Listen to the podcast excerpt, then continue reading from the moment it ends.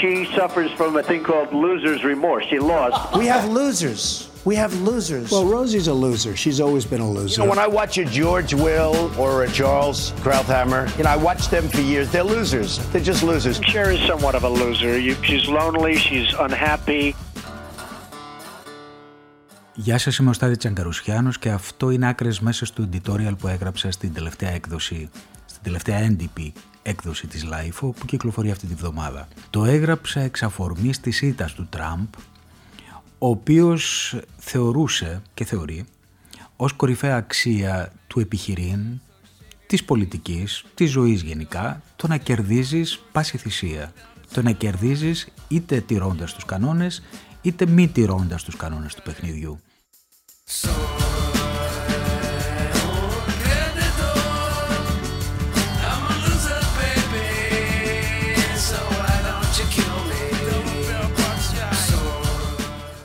ο οποίος στα τέσσερα χρόνια που πέρασαν, ως κορυφαία βρισιά όταν επιχειρούσε να δολοφονήσει τους αντιπάλους του, θεωρούσε το να είναι κανείς loser, το να χάνει.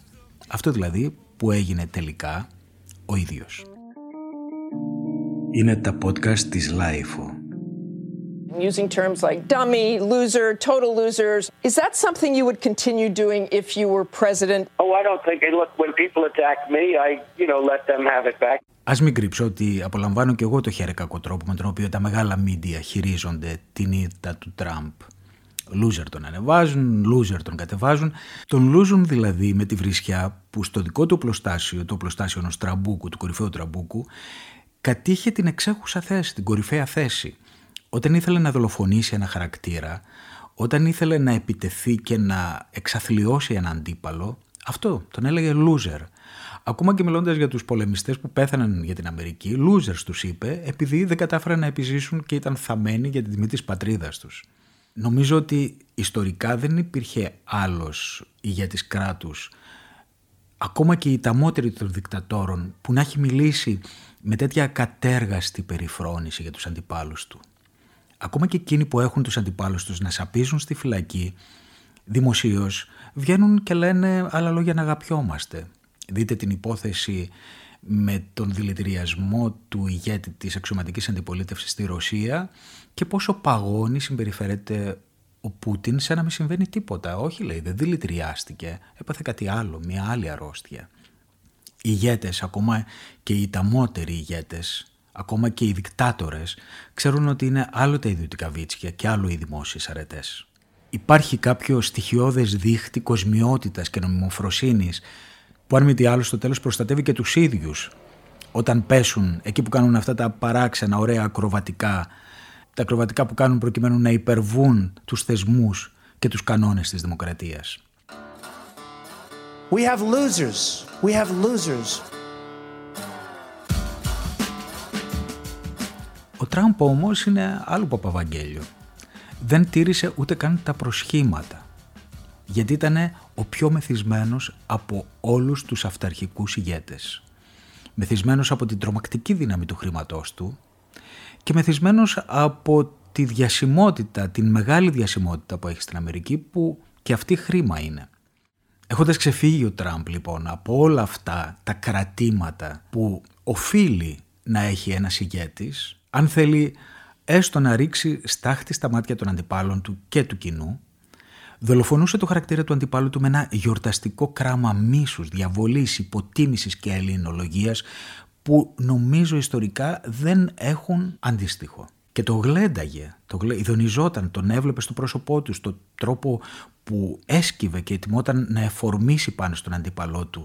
Ένα σχεδόν μόρτικο body language που θύμιζε αυτή την ειδονή, την, το θόλωμα και το βήθισμα που έχουν τα παιδιά τα οποία είναι σκληρότατα άμα τα αφήσεις χωρίς κανόνες και αυτά, την ώρα που ξεριζώνουν τα φτερά μιας μύγας. Αλλά εδώ δεν μιλάς για ένα παιδί, που τα παιδιά εκφύσεως ουσιαστικά ψάχνουν τα όρια της σκληρότητας του πολιτισμού και της αγάπης όταν είναι μικρά. Και πολύ συχνά και αυτά υπερβαίνουν τους κανόνες. Μιλάς για έναν άνθρωπο ο οποίος επηρέαζε το μεγαλύτερο έθνος της δύσης και που ακόμα και αν ήθελες να αποφύγεις την ακαλαισθησία του, τα σαδιστικά tweets του, το ρατσισμό, τα ψέματα, τις απειλές, αυτή την οργή η οποία δεν είχε αρχή, μέση και τέλος, αδιαχείριστη τελείως ποταμιδών, δεν μπορούσες να τα αποφύγεις. Είχαν γίνει ένα είδος νέας κανονικότητας, πολύ δρυμίας και δηλητηριαστικής, μιας κανονικότητας που λέρωνε την καθημερινή μας ζωή με την κτηνόδη αξιακή πυραμίδα που ήταν σαν να σου λέει κάποιος ότι αυτή είναι η καινούρια κατάσταση στην παγκόσμια σκηνή, στο νέο, στον καινούριο τρόπο με τον οποίο ζούμε. Well, Rosie's a loser. She's always been a loser.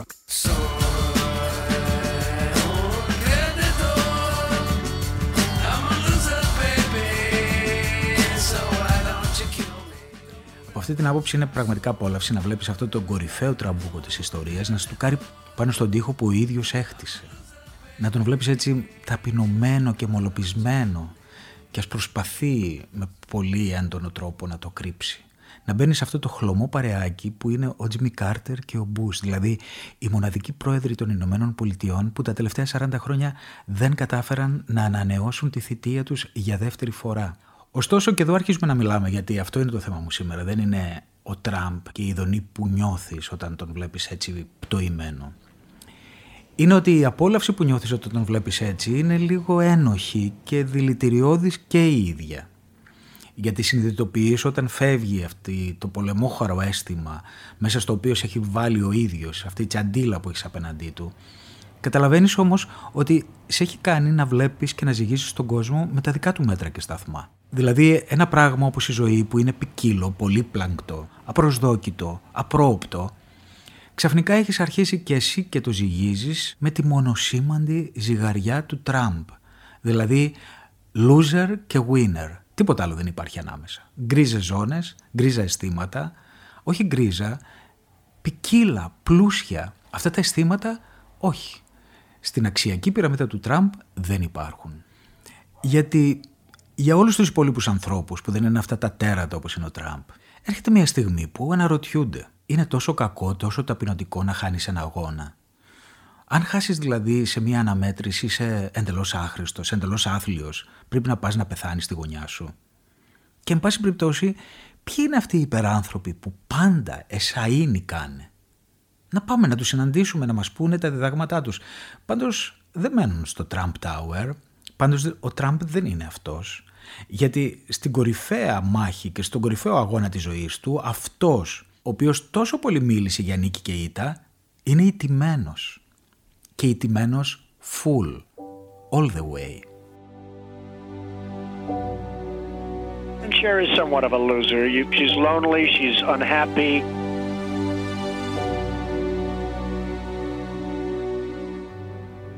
Playhouse,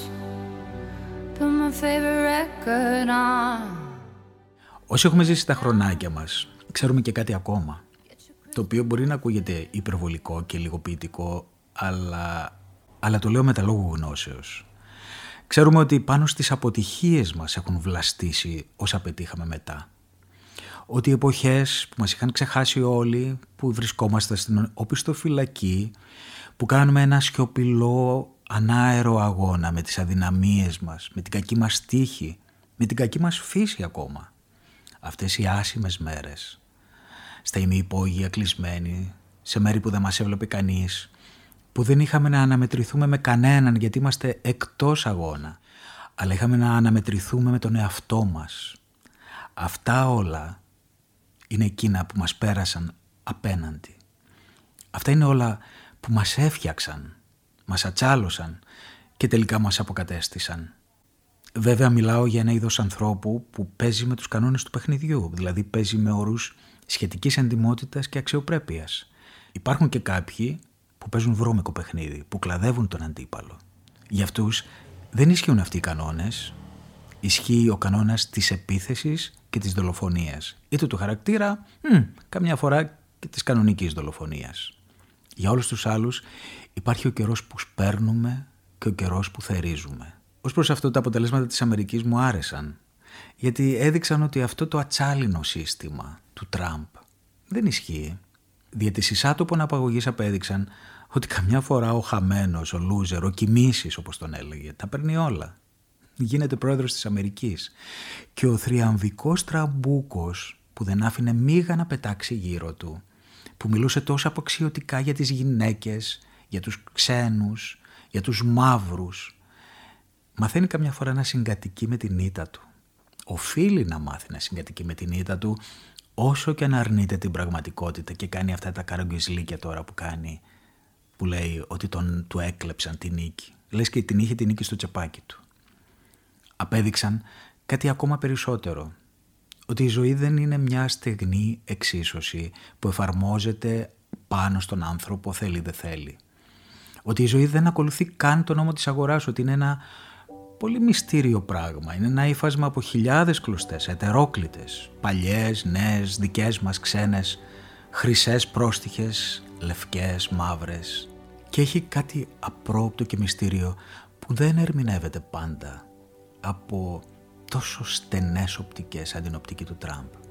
Είναι κάτι που μας καθορίζει ερήμην.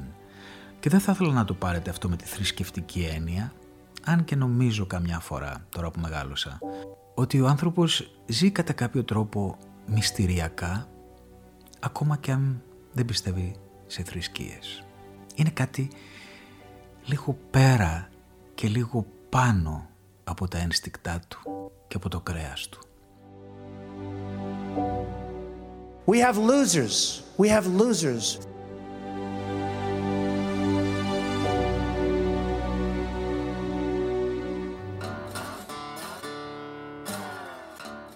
Είμαι ο Στάθης Αγκαρουσιάνος και άκρες μέσες σας είπα τι γράφω στο τελευταίο editorial της LIFO που κυκλοφορεί. Καλή συνέχεια.